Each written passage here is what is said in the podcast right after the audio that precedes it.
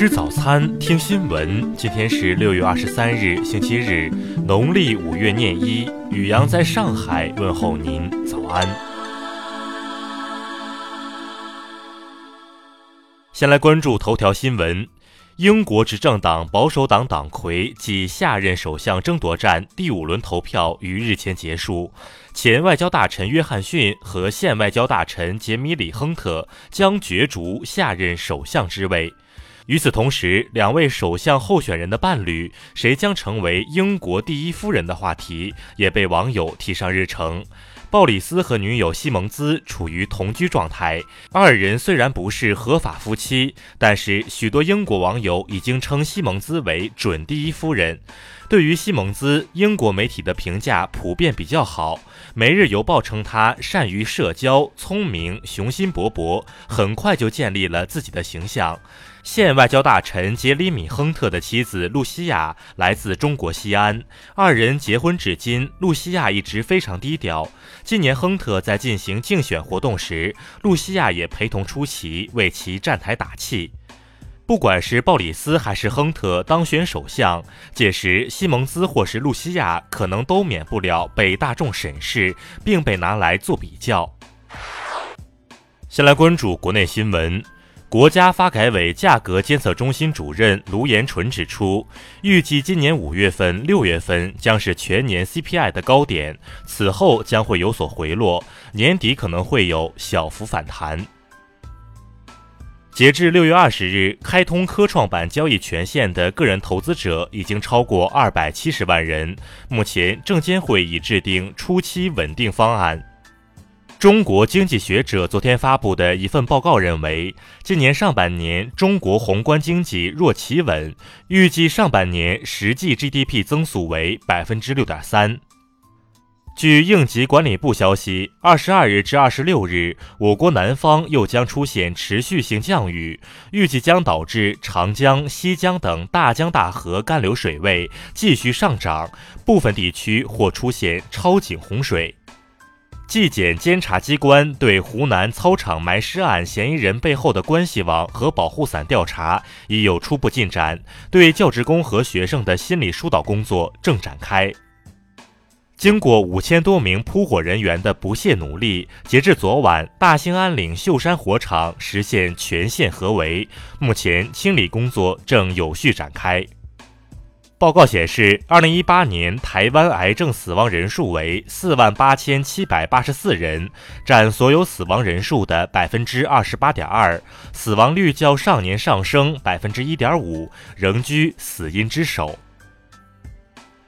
宜宾出台受灾补助标准，对因灾造成的死亡人员家属按每人一万元标准发放抚慰金，同时严格执行发放四程序两公示。再来关注国际新闻，普京二十二日表示，俄罗斯当局打算开发南千岛群岛，没有向日本移交的计划。据外媒报道，美国移民和海关执政局将于本月二十三日在数个大城市启动大规模驱逐非法移民的行动，此次行动将波及两千个已经收到驱逐出境命令的家庭。二十二日出炉的国际反洗钱金融工作组监管标准明确要求，包括加密货币交易所在内，虚拟资产服务供应商必须与政府分享转移资金的客户信息。斯里兰卡总统西里塞纳二十二日宣布，即日起再次延长全国紧急状态一个月。他表示，此举是为了保障公共安全，维护社会秩序。普京二十一日签署文件，下令自七月八日起暂时禁止俄罗斯的航空公司提供从俄境内飞往格鲁吉亚的客运航班。美国白宫二十一日发表声明宣布，特朗普将提名陆军部长马克·埃斯珀出任国防部长一职，不过此项提名需得到国会参议院批准。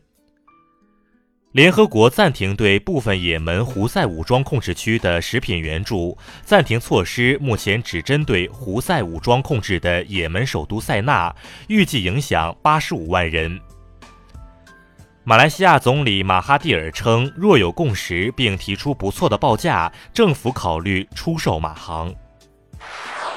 再来关注社会民生新闻。昨天，四川绵阳一小区内有一男一女坠楼身亡，该小区一房屋内发生燃火，并有一死者。目前，警方已经封锁该小区相关区域，相关调查工作正在进行中。近日，上海一男子范某将电瓶车卖给好友后，又将其悄悄偷走。目前，范某已被警方刑拘。他表示，跟朋友无冤无仇，偷车纯属见钱眼开。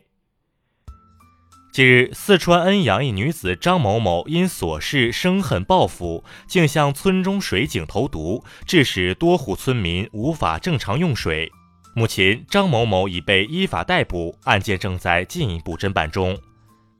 近日，江苏沭阳一重点高中被指篡改学生志愿密码。对此，沭阳县教育局办公人员称，不存在篡改学生志愿密码现象，中考志愿填报会充分尊重家长及学生意愿。